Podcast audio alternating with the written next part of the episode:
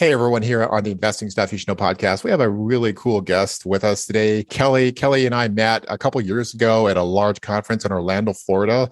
Kelly, thanks for joining us today and sharing your story and all the things you've learned. Oh, you're welcome, Johnny. I'm excited to be here and share my story. Awesome. So Kelly is one of those people, I like her or not. And she's on LinkedIn a lot and like I am, and she is working on spreading the word of what she does but uh, but of course, before focusing in the social media space and all that kind of stuff, she had obviously a cool background, a lot of history and lessons of life and family and corporate, of course, in the corporate space. So I want to pull that out and learn and listen to what she has to share for us. So Kelly, tell us tell us how what was like what was life growing up for you, and kind of like your the family background, and then how did you know to major in college? Give us that just a little background here. So I grew up, I'm a small town girl from Michigan and born and raised in the exact same town as my mother grew up, adjacent to the town my father grew up, that really small town, middle America type thing. And I grew up in an environment that my parents were very were very financially literate and also frugal. Okay. They they worked good factory jobs. They saved so we could go on vacations. They invested in their 401ks. And the story I was told growing up was really you invest in your 401k, you work at a good company, you get a pension, and then eventually you'll retire. But I was also very much told I needed to go to college so I could get that good job. So I did just that. I went to college in Michigan for my undergrad. And then after, and as far as what I wanted to major in, I really wasn't sure. And I, again, I grew up in a small town in Michigan. I didn't have a whole lot of exposure. My parents worked at a factory, good, decent jobs, but they worked in a factory. I didn't what want to work in a factory. What did they make, by the way? As I, am an engineer, so I love making stuff. I work in yep. factories too. So what did they make? They actually worked at Abbott Laboratories. So oh, okay. they, my mom worked in processing much of her career. So there was times she would go into the big tanks in order oh. to clean the tanks that would have wow. a Similac or ice and stuff. I remember as a kid stopping by the factory way back when you could and get a little bit of similar, not Similac, Ensure. Ensure, I think it was chocolate Ensure directly okay. from the tanks wow. that you could drink in the morning. Because as a kid, that's like chocolate milk. That stuff's so good.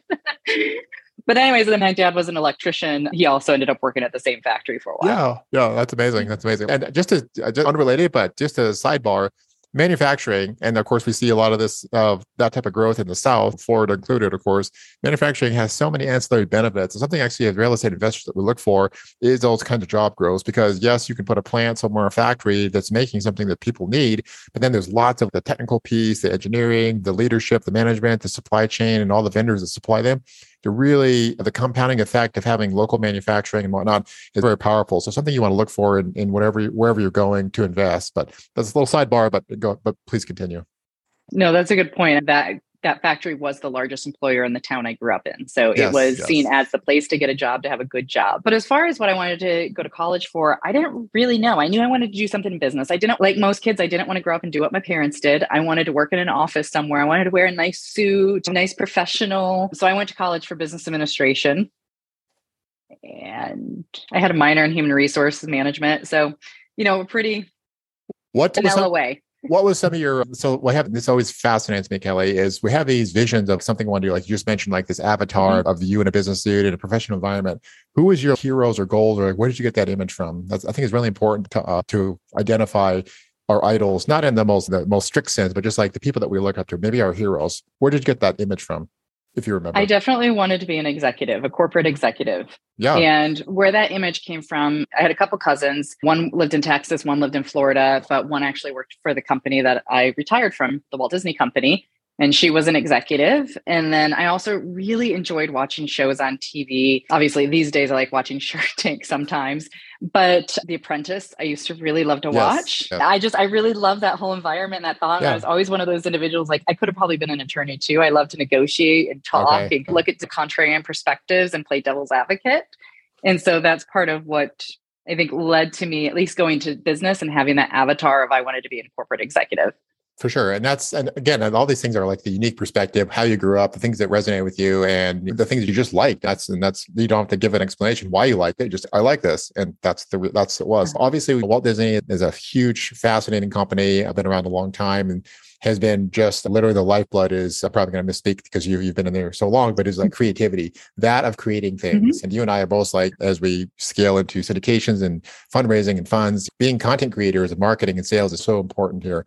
But give us a kind of a high, what are like the three things that you learned from all that time spent in Disney? So you went to college and you went to, you got hired at Disney. And what, firstly, what did you get hired for? And then what are the, like the top three things that you learned over that amazing career? So I was with the company for 18 years. So what I got hired for is not what I ended up doing at the end of for, my career. But for sure, yeah. So like obviously when you first uh, first step, like oh man, yeah. So I spent a lot of my time in finance roles, business and market marketing and sales strategy roles, and a lot of integration type roles, working on like business growth opportunities. And three things I would say that I really learned is communication is key super key and essential communication with internal partners in order to integrate and understand every, what drives individuals and drives the business in order to put together a plan. Could you define um, communication? Can you define communication? I know you're an advice roller. Can you define communication for us? Yeah, verbal, really how I'm articulating the benefits of the benefits and the problems with something that we are trying to solve for. Yes. That's good. And def- yeah. making and okay, and making sure that the any we use a company like a lot of companies probably a lot of acronyms Yes. In understanding my latest role, I was coming into a business that we were moving from California. We had a lot of new hires to the company and we speak in acronyms. Part of my role or that I took upon myself was a whole list of here's all these acronyms and what they actually stand for to at least help close that gap for new hires. Yeah, yeah. So that's um, really important. Like you say, like communication is key. So that's like one of the things you learned, but also I wanted to pull in the idea of what is communication, and that is of the challenges and the objectives in a clear and concise way that people can understand here. So I need to communicate better. It is important to define what those what our words mean. But yeah, please continue though. And the thing like you said, you learned that communication is so important in a large organization. What are some other things? Creativity. You mentioned that this is a very creative company. Yes. So yes, I was not in creative roles where I was drawing and creating storyboards and coming up with these movies.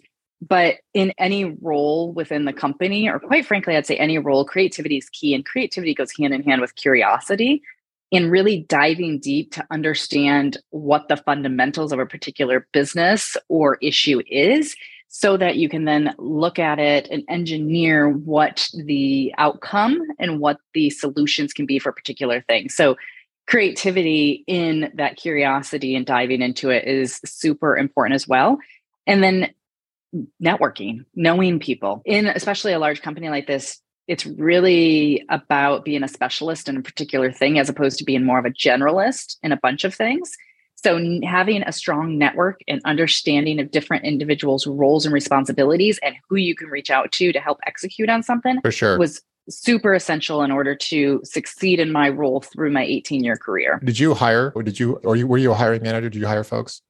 I did hire folks from t- in different roles. Yes. I gotcha. I was not in HR, but I did hire like for my own teams. For sure. What were some things that you look for, Kelly, inside the roles as you look? So you mentioned curiosity is a part of creativity. Is that something that you look for in your role? Is that like something that you thought was necessary to be inside Walt Disney, inside business management and growth and marketing and whatever? Was that something that you look, or just tell us things that you look for? Yeah, I would definitely look for that curiosity and wanting to dive deeper to understand because you can't just look at something surface level and have an answer. You've got to be able to dive deeper into it. Um, I would also look for again communication skills. I mentioned the communication skills. If I have somebody in an interview who is not able to articulate themselves in a mm. pretty straightforward and concise way, because the other thing yeah. with communication is not really being able to get to the point I think it's really important and says a lot about somebody if they can articulate what they're saying very concisely and short, yes. they really know what they're talking about. The more words that. you use, it's like you're trying to find the answer as you're talking. And so being able to say something very clearly and concisely is key as well making me really conscious of my words right now. Make sure every word is every sentence is laden with just the right amount of objectivity and insight and, and direction here. So it's just it's, we can make this kidding. a 10 minute show. No. Yeah, just crunch it down. So what is so when how did you actually how did you actually suss that out? Because I think this is important as we engage with our partners and uh, people maybe we're going to hire and this that and the other. Of course, like you said, can they can they communicate in a concise manner? And I think that's indica- indicative of an organized mind, an organized thought process. If they can obviously verbalize it, eventually, if they eventually get there, there it's a scattered mind just wandering around in a bunch of this verbal landscape. But if they really know where they're going, it's a very precise A to B to C to like that and get there. How did you, you how did you actually so that's like the the organized piece, the articulate piece. How did you what kind of things did you look for in, in the curiosity? What did you what did you look for and what kind of questions did you ask there to draw out if this person had a curious bent to their nature? I'm really looking for a dimensional answer. Hmm. So as opposed to just a straightforward answer, but take me through the thought process. And sure. so that's when through an interviewing process or even working with partners, asking questions, if I get a really, if I get the final answer, okay, great, I have the final answer, but I, how do I know that's the right answer? How do I know that I trust the process that you went through in order to get to that answer? And so that's where, in both of those scenarios, both interviewing for new hires or working with partners on particular projects, it's understanding what the thought process was and what the process was in order to come to that answer. Because throughout that process, I'm going to have additional questions and un- to seek understanding or to play devil's advocate. Yeah, I, I ensure spoke, we get. You spoke about earlier that kind of that part of your nature was probably fun to like drill into anyway, and uh, yeah. have the contrarian streak or challenge them, things like that, and make them feel maybe a little bit of discomfort and see what kind of this, what kind of person this is that you're talking yeah. to. And I think these skills are really important in a broad sense. Yes, they're from corporate America, but corporate America is corporate America because of the success and because of their size and because of their uh, operational efficiencies and a bunch of other things. But there's a lot to learn there, and I really talk, love talking to folks like yourself and drawing out your story and finding and learning the things you learned from these huge organizations that have distilled millions of hours of uh, training and context and really societal studies, if you would, and like what works in among thousands of people. What are the things that actually work? So I think it's really important. So moving on here. So to that's so then you what did you mention towards the beginning of our show or actually pre-show here that the there's a part of you that corporate the corporate no longer fueled here so you got your job, and then you're kind of in this corporate role doing these uh, really amazing things and whatnot. What at what point did you feel like you hit a plateau of when corporate no longer fueled you, and why did that happen? Do you think? It was about 10 years into my corporate career, and okay. I didn't hit a plateau from a perspective of there was no more career growth. There was still plenty of career growth for me. Yeah. I hit a plateau of I just wasn't feeling fulfilled. Ah. Eh, fulfilled in in marching and really striving and pushing towards that same mission of the company or um, believed in the mission of the company sure but i didn't i wasn't fueled by it i also now that i'm 10 years into my career i now have a much better perspective of what it means to be an executive for a company as yes. opposed to little high school me who didn't have any experience or exposure quite frankly of what that looked like yeah. and what i realized is i didn't want to necessarily be married to my job i didn't want to be at the beck and call because you get to a you get to such a high level position that your life really becomes your job your corporate job because there's really big decisions that are being made and there's a lot of pressure. And regardless of where you're at in the market cycle there's still the pressures of those particular roles and I had been successful in my roles and I was continuing to get promotions, but I realized that getting promotions wasn't going to get me, it wasn't getting more job sat, it wasn't getting more, excuse me, more satisfaction at that point. Yes. I was making more money and I was raised with the mindset of I'm going to work, I'm going to make as much money as I can. So I was fulfilling right. that but I wasn't getting the personal fulfillment out of it. And that was around a time that my husband and I really had a we had this conversation of okay, well, if we're not getting this fulfillment, but do we want to keep working until we're 55, 65? A lot of people are what are our options? And so we dove down really a rabbit hole of how we could achieve financial independence at a much earlier age. Now, going back to how I was raised, my parents, I was taught invest in your 401k. They worked at a job, they got a pension. That was the path I was on. Um, I started investing in my 401k as soon as I got out of college because I knew that was what I was supposed to do. But wow. we very quickly realized that investing in our 401k and not really having access to it until we were 59 and a half without jumping through some hoops wasn't our ideal path. That wasn't what we were necessarily looking at. Again, going down that rabbit hole, we discovered real estate and started started networking and educating with different people in the real estate space and we started in single family properties and then from there, yeah, Rent, was that was that rent was that like just rentals, flips? Like what did that look like? That at first that yep. kind of first foray into that field for that. Our first property was we intentionally kept our primary residence and kept it as a rental. So we kept that as a single family rental. For sure. Yeah. And yeah. And then we ended up doing a flip with partners in the single family space. We very seriously looked at doing short term rentals. So we were kind of dabbling in the single family type space of how do we execute. Yeah, there's a lot of information out there, as we know, podcasts and books and blogs and, and articles and all these different things. And uh, they are enticing and there, there's people that are just killing in those different spaces. A mm-hmm. newcomer it can be overwhelmed with the uh, opportunities um, options and the paths. Which one fits for me and let's i'm going to revisit that in a moment here but let me f- finish up the, co- the corporate thing which you touched on. You and your husband both had a good heart-to-heart discussion perhaps at some point and that was, uh, did your husband also feel that after 10 ish years, whatever, he also wanted a kind of a different change? And is that just a function of the company or life? Just is it a life cycle or is it like a corporate thing? Or what do you think that is? If you guys both felt at the same time, does that speak to the general idea that maybe after 10 years people find a reset in their life or look or looking for something different? I think it can be both. I think it can be both. Um, what was it for you guys much, then? He was much more content in his job. Okay. And yeah. much more content. We came from very different backgrounds. My background was very stable. Yes. His background was a lot less stable. So for him, he saw having a job as a as stability, having that consistent paycheck. Now we also know that is relying on one employer and that's a whole nother thing. Yes. But we had very different backgrounds and thoughts about money and investing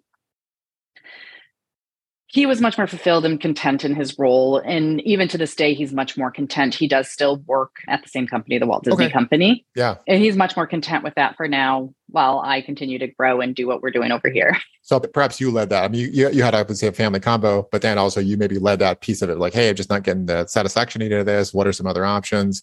There's all these other side benefits, like you said, of having multiple streams of income and not just having the one employer. Because, like, let's just say you're both working for the same employer. That's always a risk for a mm-hmm. couple. Ways like, what if something really big happened to this company? There's a lot of risk. Like COVID. You know? yeah, like COVID for sure. Okay, th- thanks for just giving us a little insight on that. It was just, I was, I'd like to ask those questions because I think they're interesting. They're not necessarily the point of the show, but I do think that just help people think about what is there a time in my life that'll pop up, or is it something to look out for, or what, how have other people or couples dealt with this these challenges themselves here that's so, fair and i think yeah. there's probably a whole episode just in that as well and whether you take it from the point of okay now marriage and two people how people think about money together how do how yeah. we think about real estate versus investing in the 401k and then children and there's a whole nother thing there story there absolutely absolutely let's talk about the piece you, you ended with yourself on the last segment or the last section and that was when you step into this space when you have you get the opportunity the bug the resources the knowledge or whatever like hey maybe there's other ways of investing. Could be the stock market could be bonds. And to some people those things are just brand new. We just maybe we'll just get a job start contributing to 401k because everyone says it and it's automatically set up and blah blah blah. But some of us are maybe more savvy maybe you already have stocks or maybe it's the first time we're investing. But as far as alternative investing in the real estate space mm-hmm. does one pick the right path for themselves? Like you said short-term rental medium term rental, flips, wholesaling, commercial, all these different things. How do you think the path is best done? What are some mindset things that you work through or some processes that you if you use to, to drive to get to where you need to go? Definitely starts with self reflection and understanding where you want to be. Like, what is your ultimate goal and what does life actually look like when you get to that point? And then backing into it from there. And obviously you need to be educated on what the different different real estate niches are. You mentioned wholesaling short-term rentals flipping. Obviously we talk about multifamily rentals and syndications but understand what that end goal was. Our part of our process was that one we had to have a mindset shift to understand that real estate was a secure investment and more resistant, recession resistant than the roller coaster on the stock market. Yes. And then we wanted we didn't want we didn't want another job per se. Yeah. so when we explored different things like short-term rentals that there's more there's higher returns there. If you're doing a shorter project you can get really great returns but it is more of a job because you have a lot more turn of residents coming in and out or transient guests coming in and out. And that's where same thing with fix and flips. We did one fix and flip with partners and i very quickly realized i don't want to do fix and flips because I don't know what's going to happen in the market two weeks from now. Like the total right. market could crash or it could yeah. do great and you're brilliant. But I didn't want to be reliant on the market cycle quite as much and how much my neighbor house is sold for, even if I can go in and make this house a beautiful property. And that's where for us long-term rentals came into play because it was a long-term strategy and a long-term a long-term game. It doesn't you can ride out the ebbs and flows of the market through the cash flow. And then growing into the syndication space allowed us just to scale that. We tell, ended up uh, getting to a tell us real quick what a syndication is for the people that are maybe brand new or have just not familiar with that that term. Yeah, so a syndication in the real estate space is essentially the pooling of investor capital in order to acquire an asset, typically larger than you would otherwise be able to acquire. For sure. And a lot of it, if you're a successful professional, we probably could find the money or somehow get a loan on to buy a single family home or maybe even a duplex somewhere and get a loan and maybe some additional money or have some additional money to fix it up.